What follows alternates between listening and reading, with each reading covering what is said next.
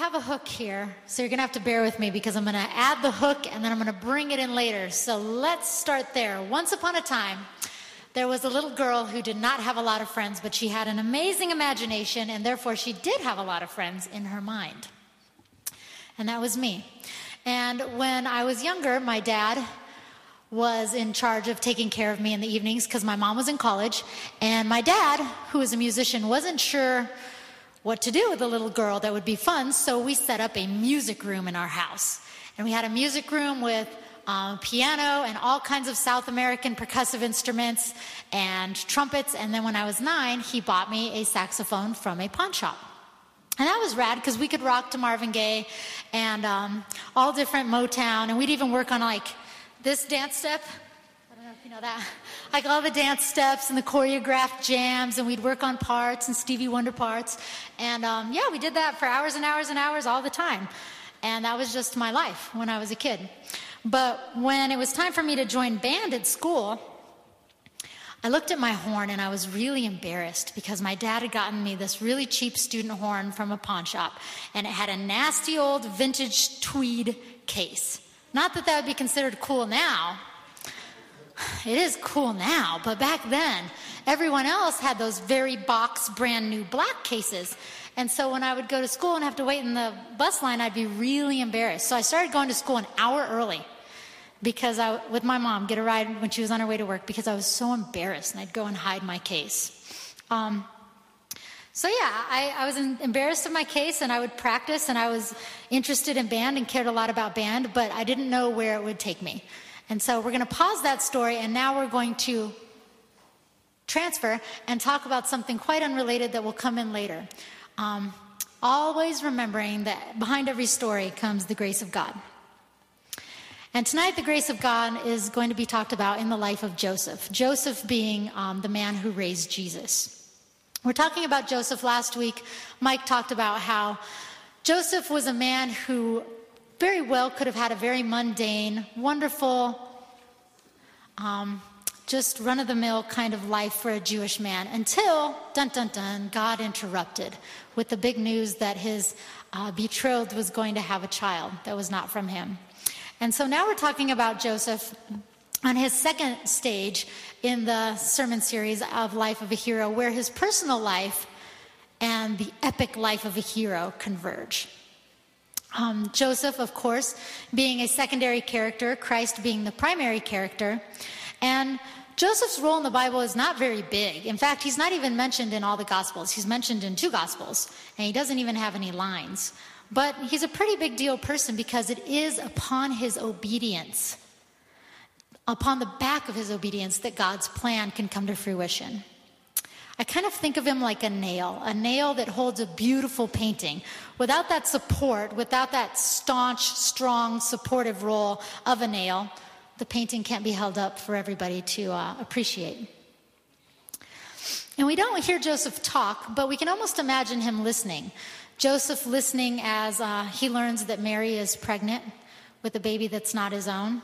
Joseph listening as the angel tells him to not divorce his uh, betrothed. And Joseph listening to innkeeper after innkeeper after innkeeper as they tell him, um, Sorry, we don't have room for you. Joseph listening as he is told he can use a manger. And Joseph also listening to the still small voice of God and the the Old Testament laws that guide the obedience of the steps that he's going to take. He's a man who listens to what is happening, but he's also referring back to the traditions of his ancestors that are very, very important and dear to him. And so that's where we're going to catch upon this story in the verse. He is on his way taking Mary and Jesus to the temple so that they can be presented. So it should be up here. I'm going to read verse 22 of Luke 2. When the time came for the purification rites required by the law of Moses, Joseph and Mary took him to Jerusalem to present him to the Lord. As it is written in the law of the Lord, every firstborn male is to be consecrated to the Lord, and to offer a sacrifice in keeping what is said in the law of the Lord a pair of doves or two young pigeons. Now there was a man in Jerusalem called Simeon, who was righteous and devout he was waiting for the consolation of Israel, and the Holy Spirit was on him. It had been revealed to him by the Holy Spirit that he would not die before he had seen the Lord's Messiah. Moved by the Spirit, he went into the temple courts. When the parents brought in the child, Jesus, to do for him what the custom of the law required, Simeon took him in his arms and praised God, saying, Sovereign Lord, as you have promised, you may now dismiss your servant in peace. For my eyes have seen your salvation, which you have prepared in the sight of all nations, a light for revelation to the Gentiles and the glory of your people of Israel. The child's father and mother marveled at what was said about him. Then Simeon blessed them and said to Mary, his mother, This child is destined to cause the falling and rising of many in Israel, and to be a sign that will be spoken against, so that the thoughts of many hearts will be revealed, and a sword will pierce your own soul too. There was also a prophet, Anna, the daughter of Penuel, the tribe of Asher. She was very old. She had lived with her husband seven years after her marriage, and then was a widow until she was 84. She never left the temple, but worshiped night and day, fasting and praying. Coming up to them at that very moment, she gave thanks to God and spoke about the child to all who were looking forward to the redemption of Jerusalem. When Joseph and Mary had done everything required by the law of the Lord, they returned to Galilee, Galilee to their own town of Nazareth. And the child grew and became strong. He was filled with wisdom, and the grace of God was on him. Let's pray. Father God, thank you, Lord, for blessing our church. I pray tonight, Father God, that if there are things that you want me to share that um, that are not in my notes, that you would make me aware of them. And I pray, Father God, that you have something for each of us, Lord, tonight. You are very good and very awesome. Amen. Okay, so we know from this genealogy that Joseph um, comes from the line of David. He's come from long, long, long, long genealogy of old fashioned Jews who know the customs. They know what you're supposed to do and when you're supposed to do it, and they're very devout people. These are very devout people that are. Um, they're really full of tradition and it's beautiful and they're to the letter of the law because i mean you've read the old testament right? There's so many laws and so detailed and yet that for them was a way of worship. And so by the grace of god they would follow these laws to a t. So they were obedient and righteous, and Joseph, being obedient and righteous, takes Mary to the temple to be purified for the 40th um, on the 40th day. This isn't the circumcision, um, rather, this is a paying of money um, or a sacrifice because she is unclean due to the ceremonial um, laws after having a baby and after having her firstborn. So she's doing, she's doing the purification process. And it alludes that Mary and Joseph are giving two young pigeons because they don't have a ton of money. But they do have a money and they do have income. Joseph is a carpenter, and so they give what they can. Luke is making it clear here that the people that are raising Jesus are obedient people. They're dutiful people, they're respectful people, and they respect the traditions. They follow the laws that are given in the Old Testament. Um, all the people that surround Jesus' birth have a heritage of a devotion to God. And in the temple at this time is a guy named Simeon. And I think if Simeon was around today, I would hope he would hang out at Scum of the Earth because I like this guy. People seem to think that he was old, but the only reason they think he's old is because he basically says, I can't wait to die. To me, that doesn't say you're old. To me, that says you can't wait to die because this earth sucks. Um, so maybe he kind of got that like a lot of us do. Either way, we don't know if he was old. It doesn't say he's old, but we know that he had this burden. He's this kind of guy. Um, that has social justice written through him and drenched in him. He wants to know God. He wants to hang with God. He needs to hang out at the temple to see it for himself. He's one of those guys that the Holy Spirit was always, always, always on. And we hear a lot of instances where the Holy Spirit would come upon people for um, a particular task, but the Holy Spirit was on this guy. And for that very reason, he's been waiting, almost like a night watchman, waiting for some action for a, for a long time. Um, and that, the feeling of this man, and I think I've felt this in my heart, and I don't know if you've felt this in your heart, but when I read verses like this in Romans that I'm going to read, it reminds me of that feeling, that feeling like, ugh, there is beauty in this earth. Christmas trees are awesome, snow is awesome, but this sucks. This world cannot be all that there is. I am waiting for God to redeem this because it is gnarly, and I do not like this earth and this world and the way we treat each other. So, anyway, looking on to the good things, um, Romans 8 18 through 22, Paul reminds us um, by saying, I consider that our present sufferings are not worth comparing with the glory that will be revealed in us. For the creation waits in eager expectation for the children of God to be revealed. For the creation was subjected to frustration, not by its own choice, but by the will of the one who subjected it, in hope that the creation itself will be liberated. We will be liberated from its bondage to decay and brought into the freedom and glory of the children of God. And I think that's the spirit that was on Simeon that just waited for something more. So, Simeon, he's a holy man. He's not a priest, but he's a person that's waiting for the restoration for Israel. They had been in exile for over 600 years. And we don't know what it's like to be in exile, let alone 600 years. And we get peeved at the injustices for other people, but imagine the injustices being done to your own people. That would just be gnarly. And I picture him waiting, and here comes a beautiful holy family Jesus and Mary and Joseph. And Jesus didn't need to be there. They didn't need to bring the baby, but they did. And for some reason, um, with God, it's not a coincidence. For some reason, they're all there at the same time. And Simeon says, Sovereign Lord, as you have promised, you may now dismiss your servant in peace. For my eyes have seen your salvation, being Jesus, which you have prepared in the sight of all nations, a light for revelation to the Gentiles and also glory to Israel.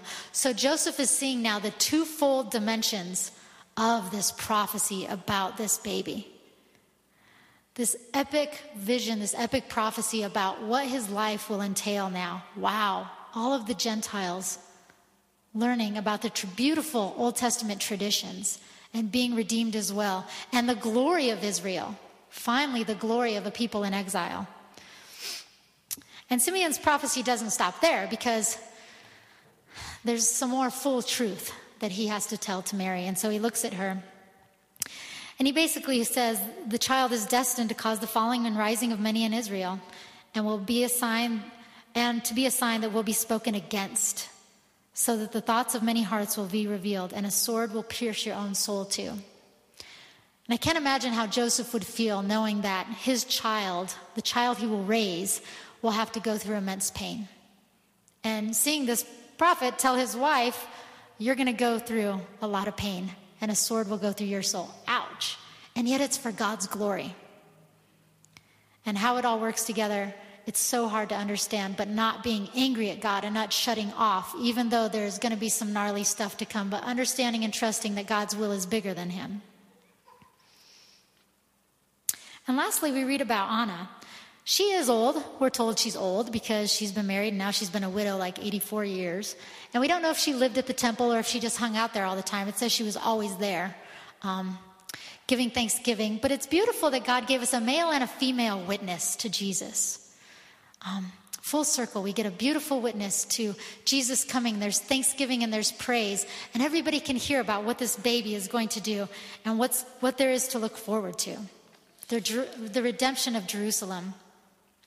Everybody would have heard about that. And I think of Joseph beginning on this quest.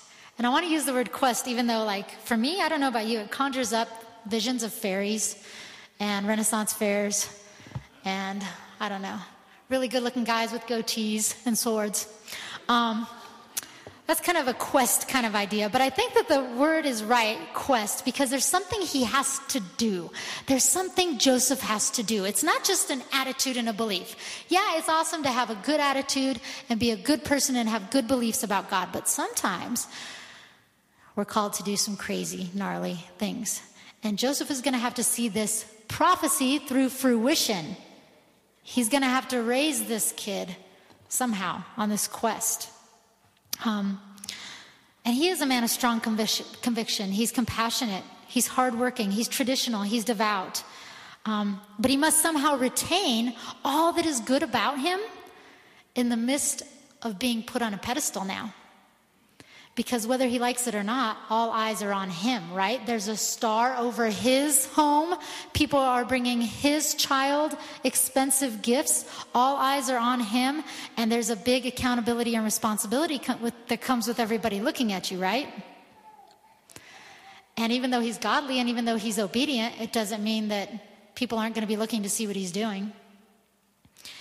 And I kind of think of scum of the earth, and I kind of think of all the money that we've raised and the building that we're finally going to be back in, and how all eyes in the community will look at us and say, Wow, what are they doing with that building? It's a beautiful thing to have a star over you, a beautiful thing to have a star that says, God did something. We did not do it, but, by, but for the grace of God, we would not have this building. However, there's a responsibility and accountability that comes with God blessing something that our hands have touched. Um, and kind of back to that story with the little girl on the saxophone. She kept playing it and she kept playing it and she kept playing it. And one day she joined a band and the band got big for some reason. And one day a bunch of, bunch of people from Kickstarter gave a bunch of money. And that's really cool, but a lot of pressure on a person who wants to be obedient and give God back the glory. And I guess I would say that um, being on a pedestal has its moments, but for me, there was a dark season of it as well. When you get put on a pedestal, you have even further to fall. And when people kiss your ass day in and day out, you start to act like a big jerk. And you want things quicker than people normally give. And so you can go away on tour and be one person and then come back and expect everyone to revolve around you. And why don't they care? so I guess I say that because there's nothing that anyone can ever do to receive God's glory except for be obedient. And obedience is not something to put on a pedestal, it's the grace of God that we put on a pedestal. If anything, we need to be holding each other accountable in a beautiful, prayerful way rather than wait for each other to fall. And rather than watch people knowing that they're going to crumble at some point because they will. And we don't know and we don't have records of where Mary and Joseph screwed up. We do know um, from the Bible that Joseph's children didn't all believe in Jesus until they were older. Um, I don't know why. Sometimes that's life. You think of this wonderful, awesome, obedient, godly man. Did he struggle with that? He probably struggled with that. As a parent, who wouldn't struggle with that? Raising Jesus on one end and having brothers and sisters of Jesus that didn't necessarily believe in his Christhood. I don't know what that's like. I don't know the dichotomy of that. But he remained obedient in all of it. And I think it was his obedience and his willingness to look internally that kept Joseph behaving correctly externally. There's a weird dynamic that comes with being a Christian, and we talk about this a lot um, the internal and the external, what we believe and how it affects what we do, and what we do and how it affects what we believe. Um, and so I think it's so important that we look at all of those things in light of obedience. And sometimes life looks really mundane going to church, going to small group, singing the songs, reading your Bible, and there's no big peak, no place where it's like, whoa, I heard the voice of God here. Whoa, I heard the voice of God here. Sometimes that happens, but sometimes you can go a long season without that happening.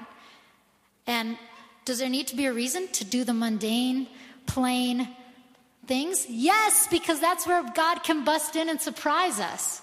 If we're not there, we can't be surprised by a building. If we're not there, we can't be surprised by a friendship that we didn't know would bless our socks off. If we're not there, we can't be surprised by a worship song that's going to stir something in our soul. We don't know the recipe. The recipe is just do it. Sorry, that sounds really boring and lame, but honestly, there's nothing more exciting than day to day seeking God in His Word. There's nothing more exciting than seeking God in other people that we know. Nothing more amazing and mind blowing than simply going to church. And I really mean that. It rocks. It rocks because so many things God, are, God is doing can't be summed up in just a simple service, but it's what He's doing that is long term.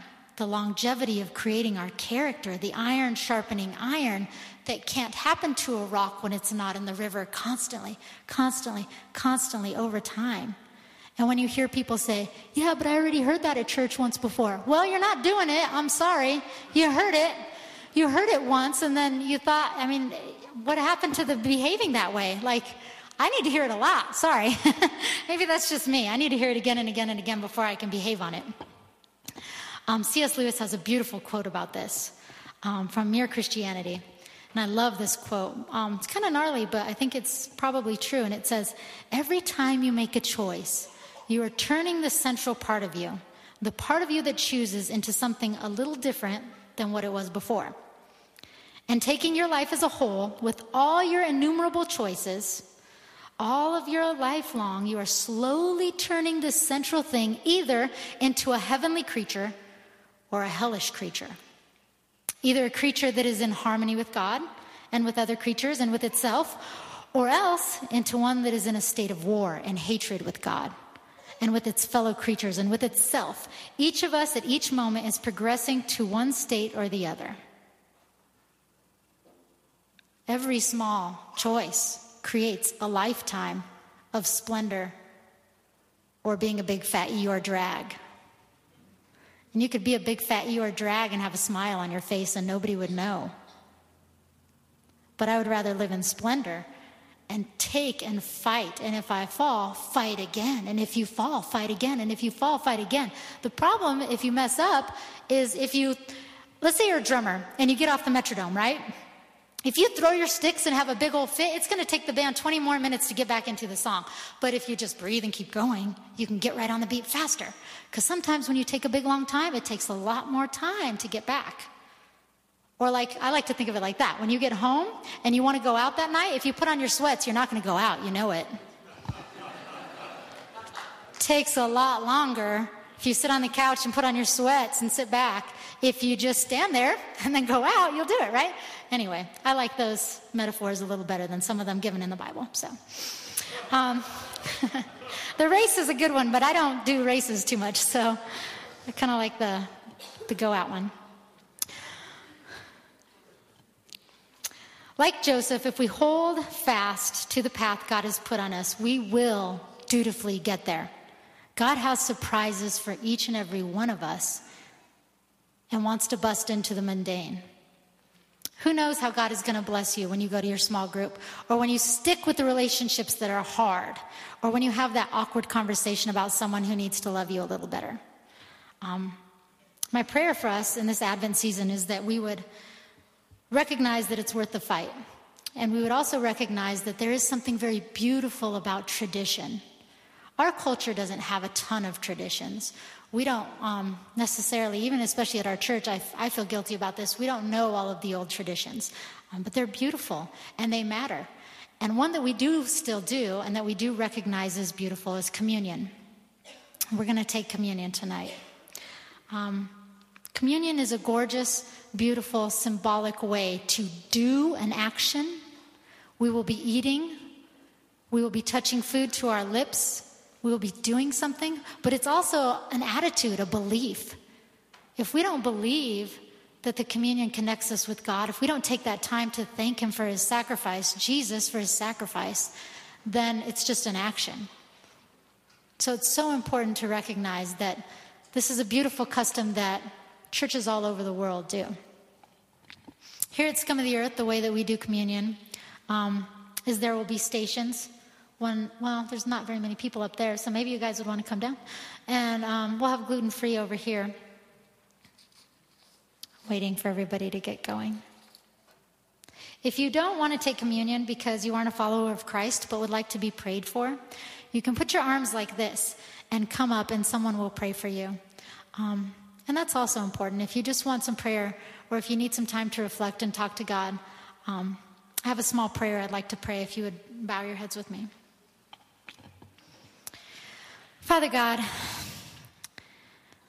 when we observe the actions of Joseph, this mature, responsible man, when we study his compassionate involvement, his disciplined restraint, his plain obedience, all woven together into righteous action, we know that we too, each of us, can live in accordance with your will for our lives. I pray, Father God, that you would bust into the main, a mundane for each of us this Christmas season, Lord, and surprise us with your splendor, Lord. Amen.